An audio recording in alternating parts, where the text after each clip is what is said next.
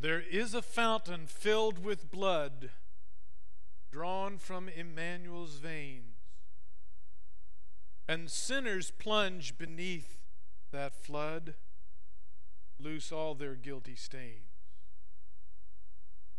The dying thief rejoiced to see that fountain in his day, and there may I, though sinful, too, wash all my sins away. Dear dying Lamb, thy precious blood shall never lose its power till all the ransomed church of God be saved to sin no more. And since by faith I saw the stream, thy flowing wounds supply, redeeming love has been my theme and shall be till I die.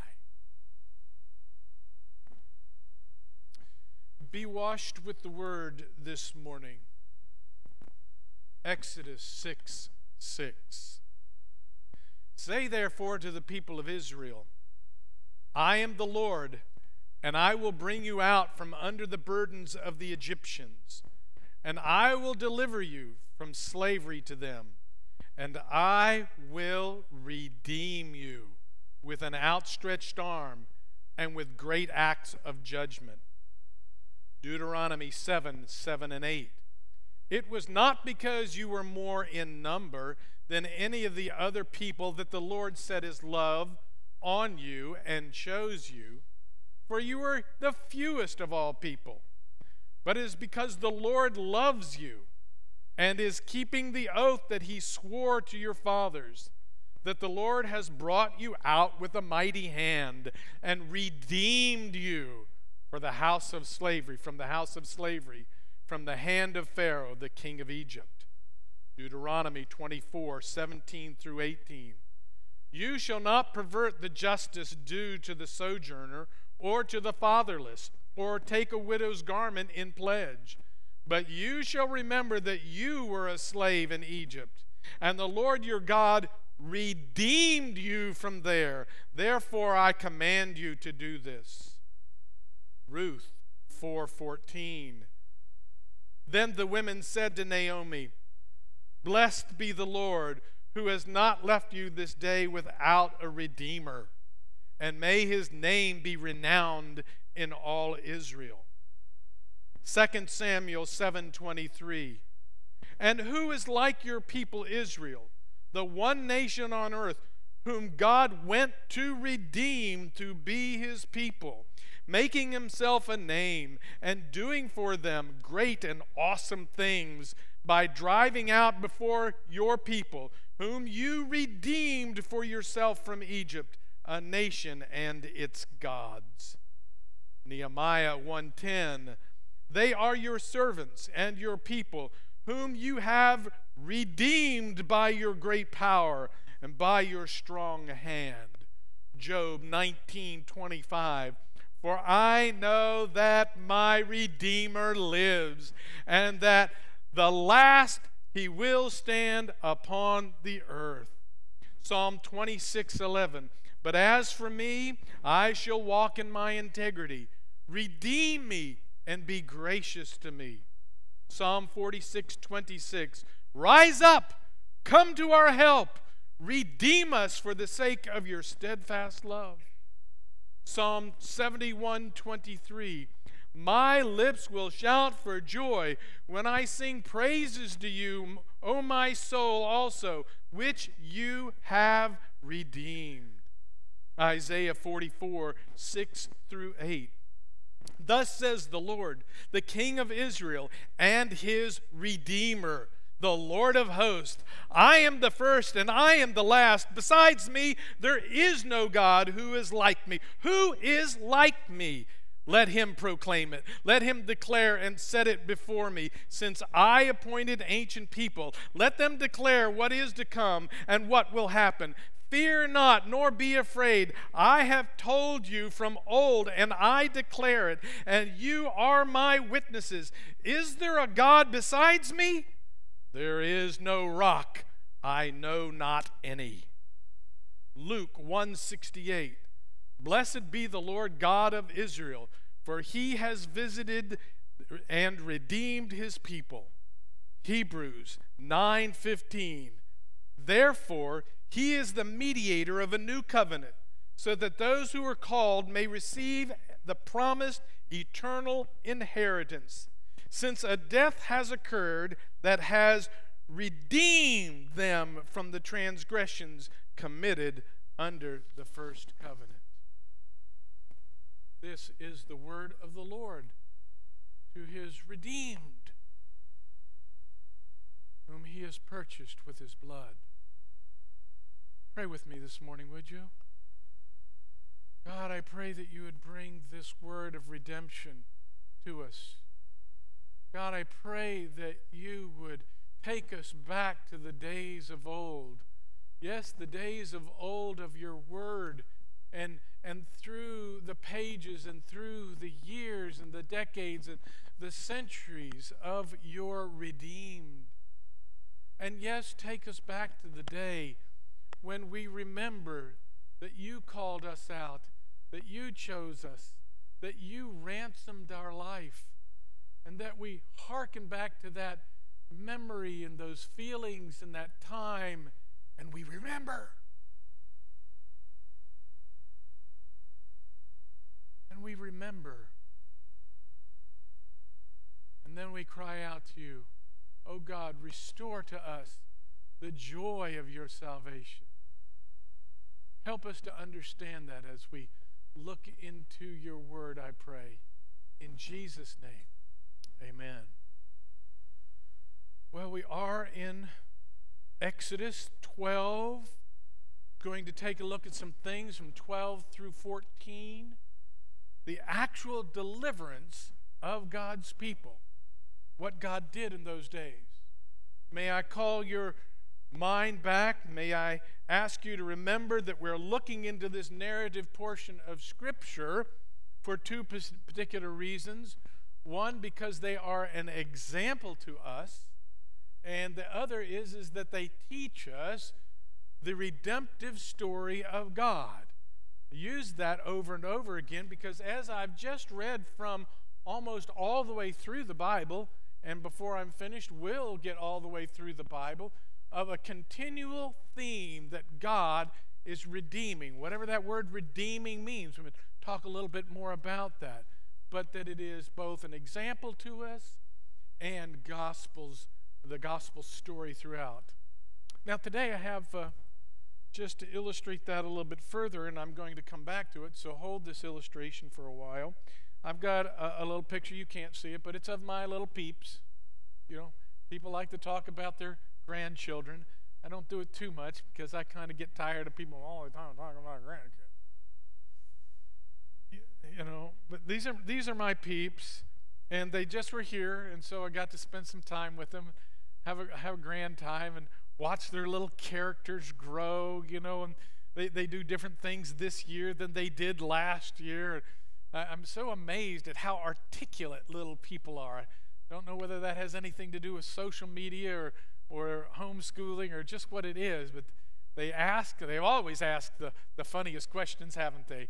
And, and but uh, my little people are, are saying some very interesting and profound things that, that make me think. And, and so I love watching their character grow.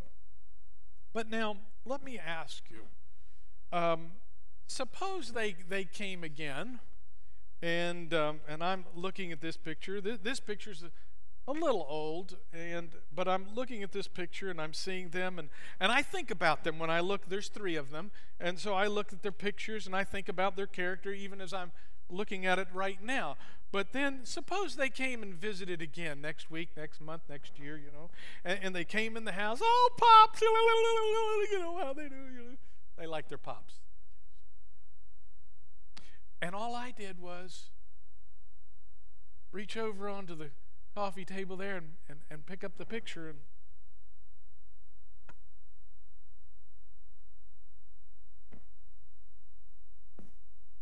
That's kind of silly, isn't it?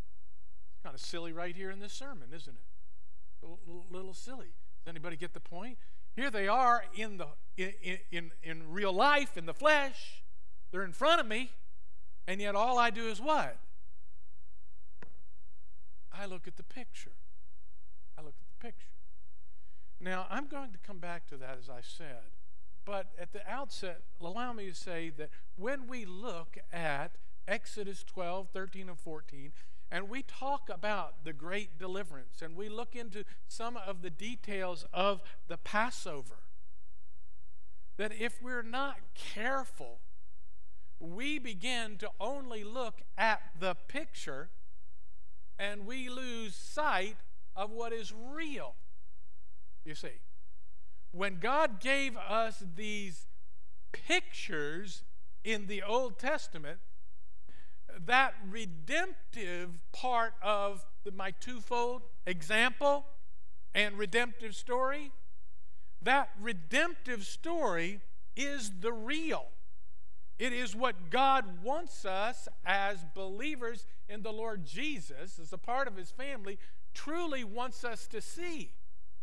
And you can see, even by this illustration, how ridiculous it would be for us to just go back and look at the picture when he's shown us something much more essential, much more real. And so we're going to look at these aspects of our deliverance. Our Redeemer has come for us. And in a selfish way, and reading that hymn, there is a fountain filled with blood. I kind of remember my old days. I even said it in the prayer. I remember the days when I first went to church. Maybe that's you today. Maybe you're here for the very first time. Welcome. Maybe you're just getting back into the flow of things and you've left it. Welcome. Maybe you've been coming here week after week for 35, 40 years. Welcome. But let's go back to the simple story of being redeemed for just a moment. Exodus chapter 12, beginning in verse 1. Let's make sure we understand what's happening in the text. The Lord said to Moses and to Aaron in the land of Egypt, This month shall be for you the beginning of months. Perhaps, maybe the reason why I'm thinking about beginnings. Because as we look at this and we find out that this is a memorial, this is something to be celebrated every year, that God made a point to say, I want you to know this is a beginning. This is a beginning for you. It shall be the first month of the year for you. Tell all the congregation of Israel that on the tenth day of this month every man shall take a lamb according to their father's houses, a lamb for a household. And if the household is too small for a lamb, then he and his nearest neighbor shall take according to the number of persons, according to what each can eat. You shall make your count for the lamb. Your lamb shall be without blemish, a male a year old.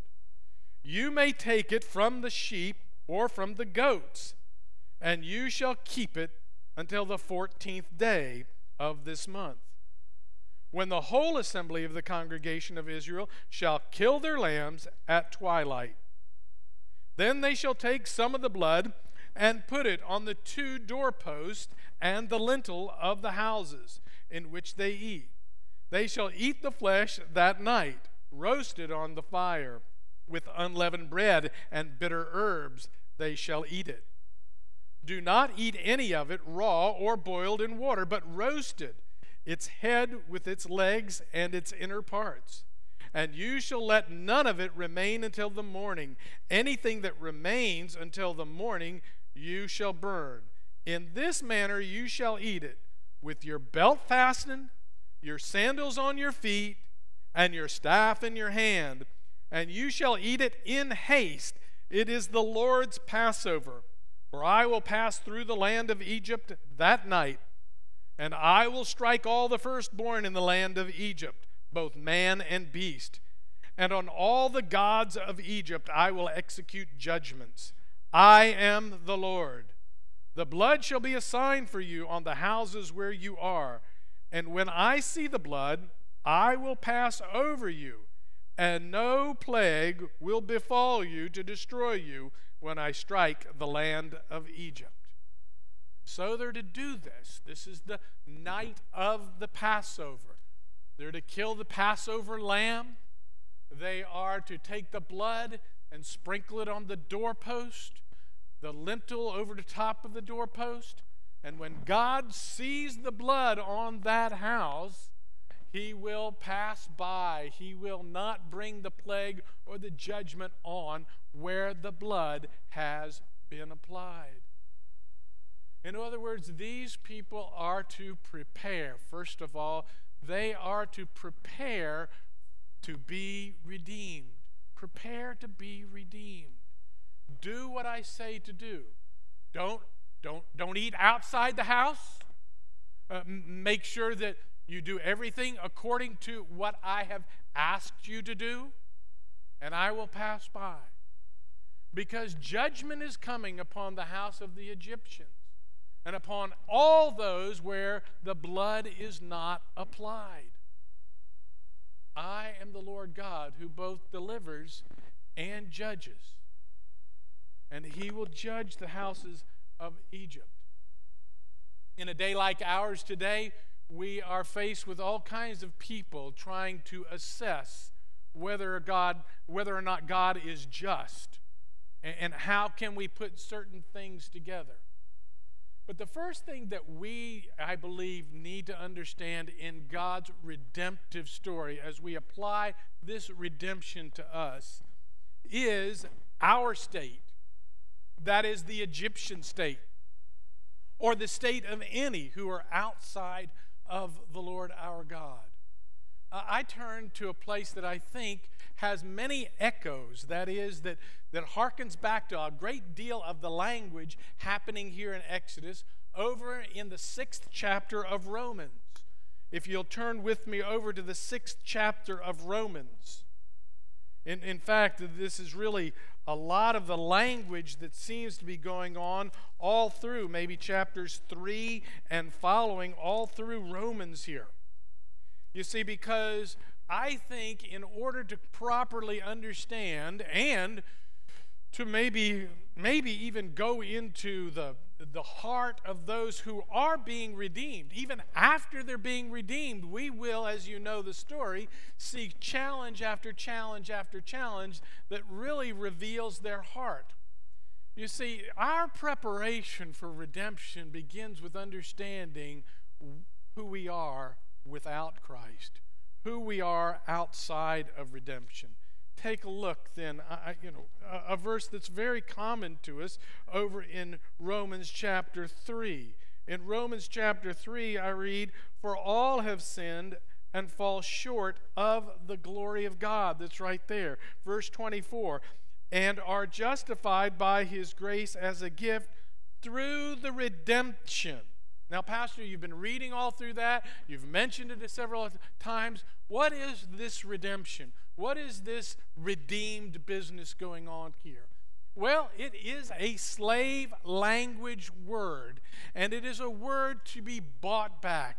That is, that a person at one time in their life might have been free. We can even think of American slavery, at least for this part of the illustration.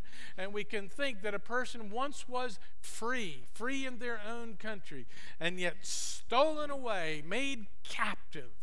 And yet, we know that even in American slavery language, there is a manumission, a term, a legal term by which a slave can be set free they can be ransomed, they can be purchased and set free.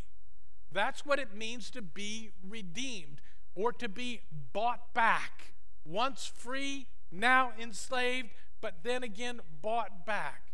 You can see this in Romans chapter 6. In Romans chapter 6, verses 17 and 18 here, we see this.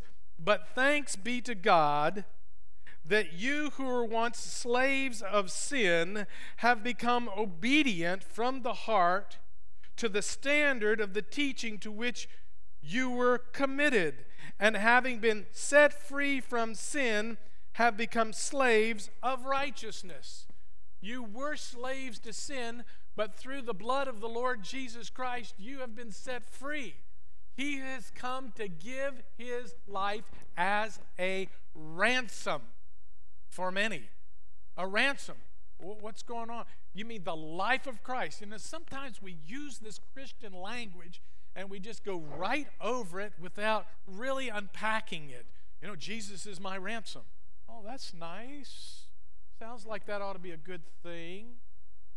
I wonder what, what I mean when you think about not not that he reached into his pocket and pulled out a payment that I was due and, and, and that payment down. That's not the picture. If you look at the text, he, the Lord Jesus, is the ransom. He is the payment. The payment in his blood. You see, for those who were trapped in sin, like the Israelites in Egypt, once you and I were trapped in that sin. And the evidence of being redeemed is a new heart. It's a new heart recognizing that I was, or at least at this point, maybe you, enslaved. And I have a desire to repent and a longing for eternal joy. You see, can you imagine with me for just a moment being enslaved for 400, 430 years to the day? These people were enslaved, and, and God said to them, I want you to sit down. I want you to strap on your belt, tighten up. Most people believe that he's probably saying there, as the text says in other places, I want you to gird up your loins. Now, that really means because of a long robe, to reach down between the legs and to reach up and to tuck that robe into the belt. And now, instead of a long robe that goes all the way around, it's, it's more like, uh, more like pant legs. Reach up and gird up your loins. And then then I, I want you to put your shoes on your feet. Normally, you don't eat that. You take your shoes off at the door and you wash them. But I want you to, to eat with your shoes on your feet. I, I want your staff in your hand. I, I know it's a bit silliness uh, on my part, but it really reminds me of the time I took off my football helmet and put it on the dinner table. That didn't, that didn't win any awards with my family. You don't do that sort. There I am in football cleats. I already got my pads on. I was a little guy because I didn't play. I've always been a little guy, and you know, and put put the helmet up there like that. And my father looked at me like I had a third eye or something like that. Boy, have you lost your ever loving mind? You know, I mean, we did not act improperly at the dinner table. Let me just say that, okay? We didn't do a lot of things right, but the dinner table was that place. I said, But Dad, I only got 20 minutes here. I got to wolf this thing down because I got to get to the game. Now, he had a few other choice words and things to say about, and the helmet came off the table, and, you know. But you see, I was in a hurry. I wanted to, I wanted to wolf it down. God says, This is what I want you to do. And I can imagine they have gone to the Egyptians, and the Bible says that they have plundered the Egyptians. They've told all the women to go to your neighbor and, and, ask them for this and ask them for that, even trinkets of jewelry and different kinds of valuable things. And the Bible says by the time that the Israelite women's went about to their neighbors in all of Israel, that they actually plundered the country. And he says, Get ready. Get ready. Get ready. But we're not so ready. It's kind of hard today, isn't it? Is it hard to go out and evangelize? Is it hard to go out and talk to people? We have to go out and we have to make relationships. Why? They don't think they're in bondage. They don't think that they're in slavery. Maybe you're here today. Do you think you're in slavery? Maybe you're not a Christian today. Relax. That's not a condemnation. No. Maybe you're not a Christian today. And maybe you're not feeling like you're enslaved. Maybe you are. And maybe you do. I'm thinking maybe you do. And the reason I think that is, is because you can't get out from under it, can you? You, you can't look this way without feeling guilty. You, you can't think, you, right now, as soon as I say the word guilty, half of you in the room, half of you in the room are thinking about something you've done, something you said, somewhere you were, and you're hit with guilt. The other half of you are liars.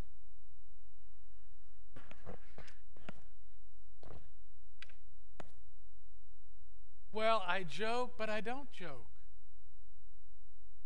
Because what I want you to know, if there is half and half, is that there is no half and half.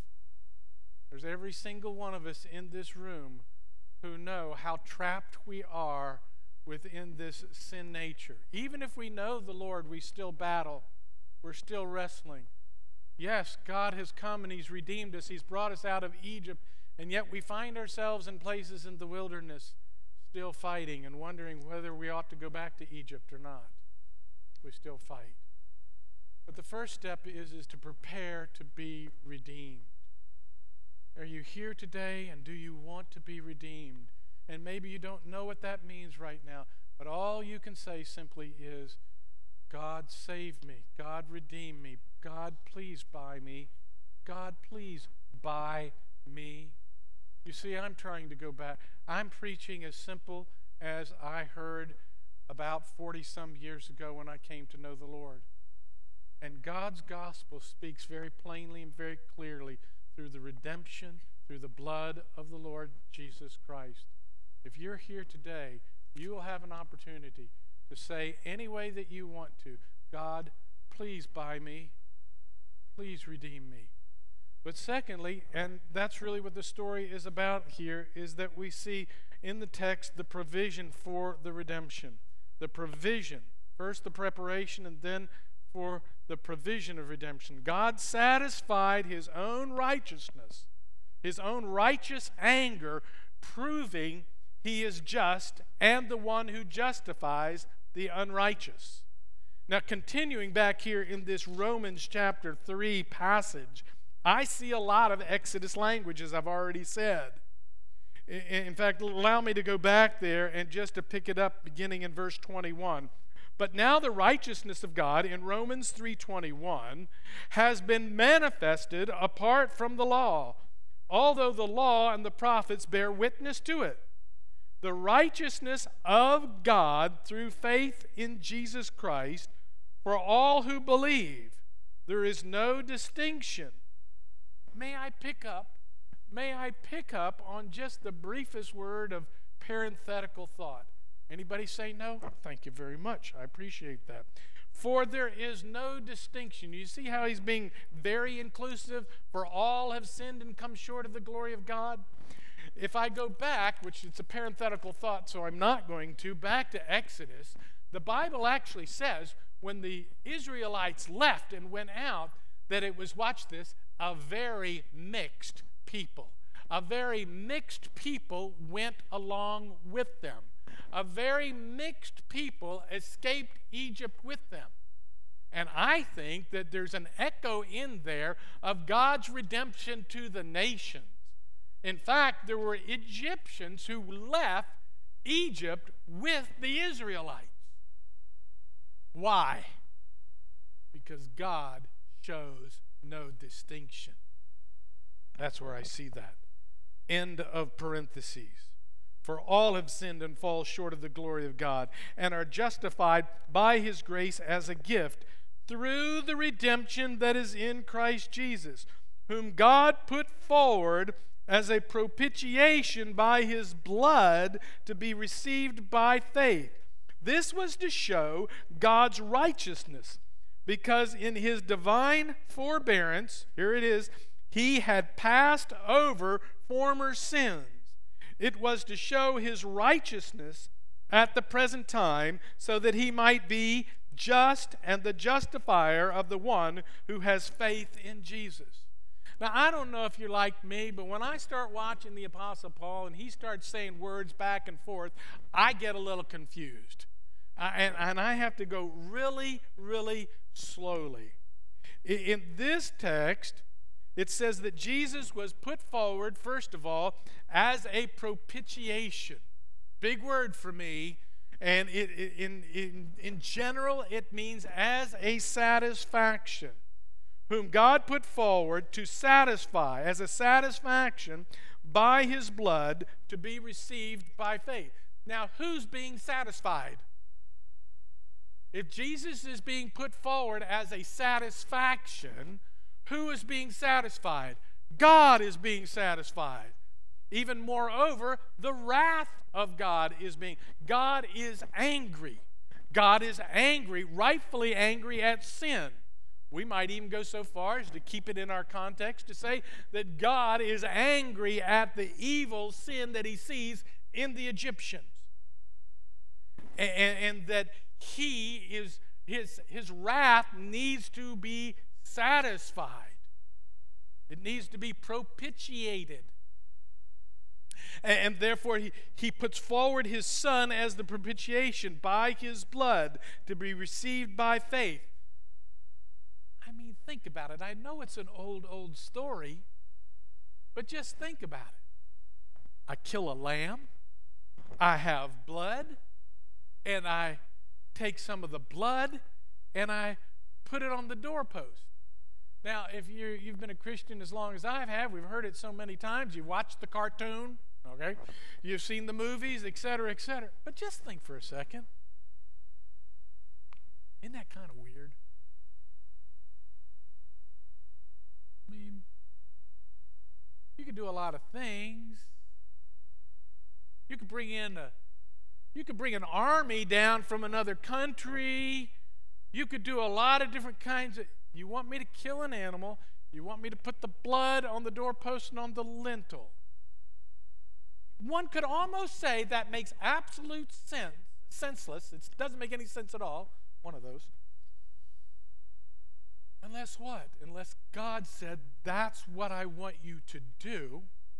That without the shedding of blood, there's no remission of sin.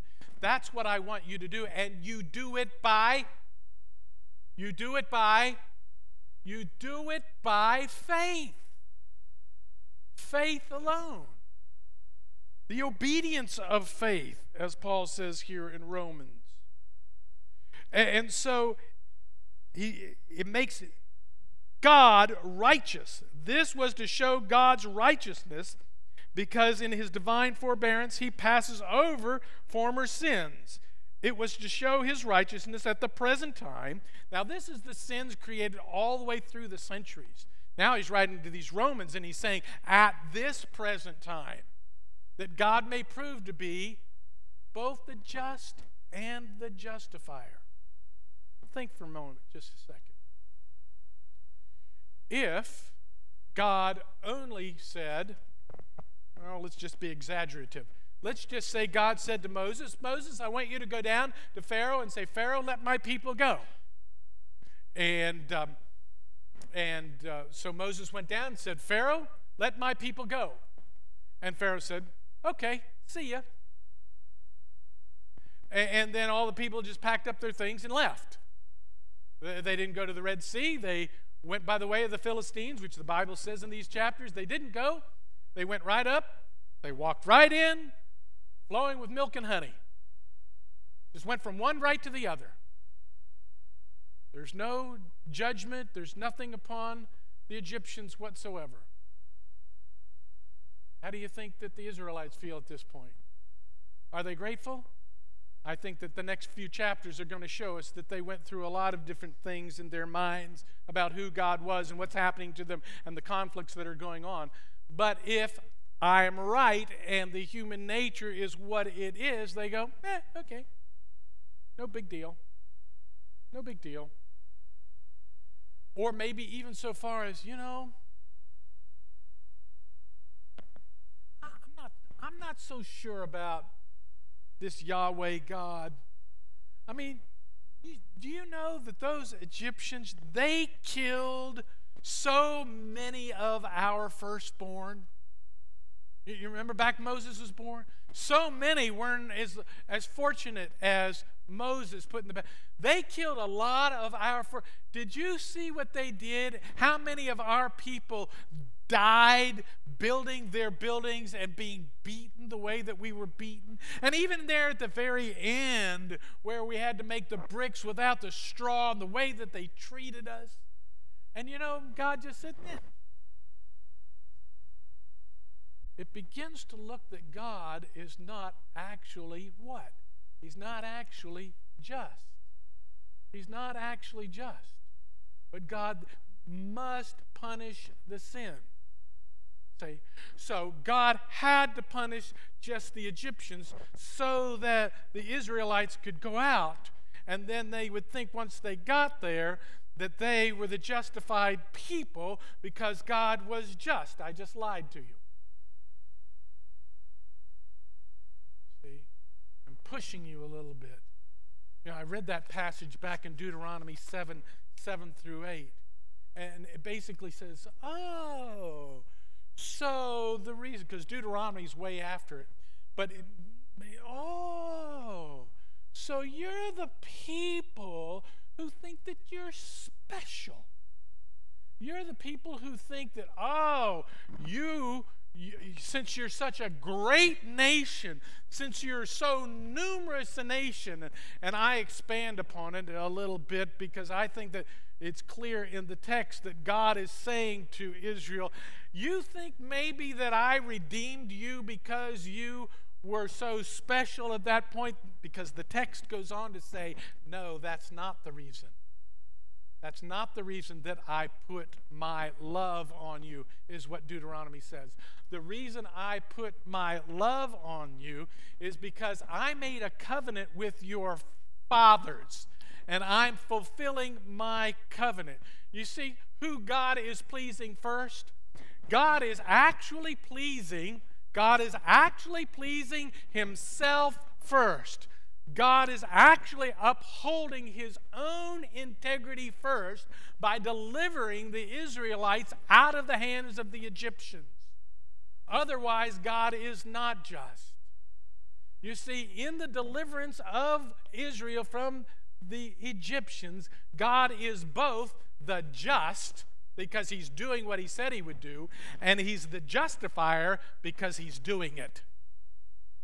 And we get to the Lord Jesus Christ, and we see that over the centuries through Scripture, God has passed over the sins. His forbearance, he's been patient. But now he comes to a point in history where it's time for the payment to be paid. And once again, God will not allow the, the sinful, the evil, to go unpunished. And so he will take that punishment and he'll put it on his son Jesus, who becomes the propitiation. He becomes the Passover lamb. The Passover lamb that was slain to deliver his people. How? By faith. By faith.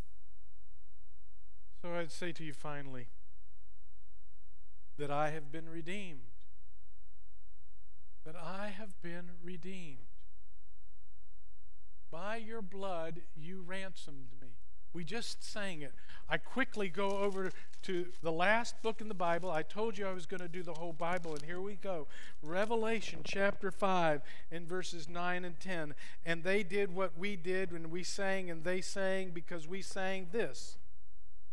What did he say? And they sang a new song, saying, Worthy are you to take the scroll and to open its seals. Now you know what I was saying right there, didn't you? They said this, we just sang it. Did you notice we just sang it? Who is worthy? Who is worthy? Who is worthy to open the scroll? And they sang a new song, saying, Worthy are you to take the scroll and to open its seals. For you were slain, and by your blood you. You bought me. You ransomed me. You ransomed me. I have been redeemed. For you were slain, and by your blood you ransomed me, ransomed people for God from every tribe and language and people and nation. And you have made them a kingdom and priest to our God, and they shall reign on the earth. He's coming back to collect his own. He's coming back to collect his ransomed people. And I'm wondering today have you been bought with the price? Have you been bought with the price of the blood of the Lord Jesus Christ? You say, Pastor, I've been coming to church for a while. You're, you're just saying the same things I've heard. Oh, the gospel. Oh, the wonderful, wonderful story of Jesus and his redeeming blood. I pray to your heart right now, it does not grow old. Redeemed, how I love to proclaim it. Redeemed by the blood of the Lamb. Redeemed through his infinite mercy, his child, and forever I am. Redeemed, redeemed, redeemed by the blood of the Lamb.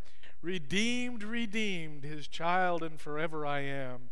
Redeemed and so happy in Jesus, no language my rapture can tell.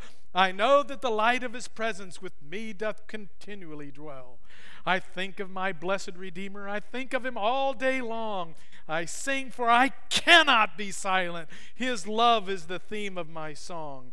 I, I know I shall see him in his beauty, the King whose way I delight who lovingly guardeth my footsteps and giveth me songs in the night. I love that song, Redeemed. I actually did it as a solo once. It was horrible, it was just terrible. I had the privilege of serving alongside of Pete and, and Joanne Butler, who wrote the tune to that song. How about this? I will kneel in the dust at the foot of the cross where mercy paid for me. Where the wrath I deserve, it is gone, it has passed. Your blood has hidden me. Mercy, mercy, as endless as the sea. I'll sing your hallelujah for all eternity. We will lift up the cup and the bread we will break remembering your love, we are fallen from grace, but you took on our shame and nailed it to the cross. Mercy, mercy, as endless as the sea, I'll sing your hallelujah for all eternity. Oh, may I never lose the wonder, oh, the wonder of your mercy. May I sing your hallelujah. Hallelujah. Amen. I'm wondering today are you still bound in slavery? Are you still captive? I tell you right now, as the gospel of Jesus Christ goes out, that is, that the good news that Jesus has paid the price for you. He has pray, paid the price, and He is the only Redeemer, the one who will buy you. I pray that God is preparing your heart and that that heart preparation will say, Yes, God, please buy me. I, I don't really know all that it means, but would you redeem me?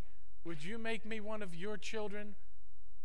Would you buy me into your family today that I may sing that you are indeed my blessed Redeemer? If that's your if that's your question, if that's your hope, if that's your desire today, this is the message for you today that Jesus Christ has paid a price that you could not pay, that God would not accept if you paid it, but Jesus has paid it for you. And I pray, receive that gift today. Receive the gift of our great Redeemer. Pray with me, would you please? Father, I pray that you would send your Spirit out in the simplicity of the gospel. It needs to be made clear. There isn't a person in this room who doesn't know what it feels like to be captive by our sinful desires. That is, those things that we want to do that we know is wrong. And the reason we know that's wrong is because you have put that in our heart. We do know right from wrong.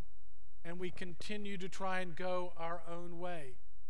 But you, you have paid the price for us, and the sin has been laid upon you, and that you have redeemed your people. And yet, Lord, maybe there are those might say, I don't know whether God has bought me. I don't know whether God has redeemed me. I want to be set free. I want to know what that means.